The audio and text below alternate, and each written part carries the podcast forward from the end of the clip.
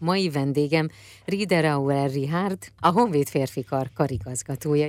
Lehet ez a lista hosszú, lehet rövid, lehet Magyarországon, lehet külföldön, lehet az, hogy létrehozol valamit, megalkotsz, valakivel együtt dolgozol, lehet az is, hogy te élsz át valamilyen élményt. Én arra vagyok kíváncsi, hogy neked mi a kulturális bakancslistád.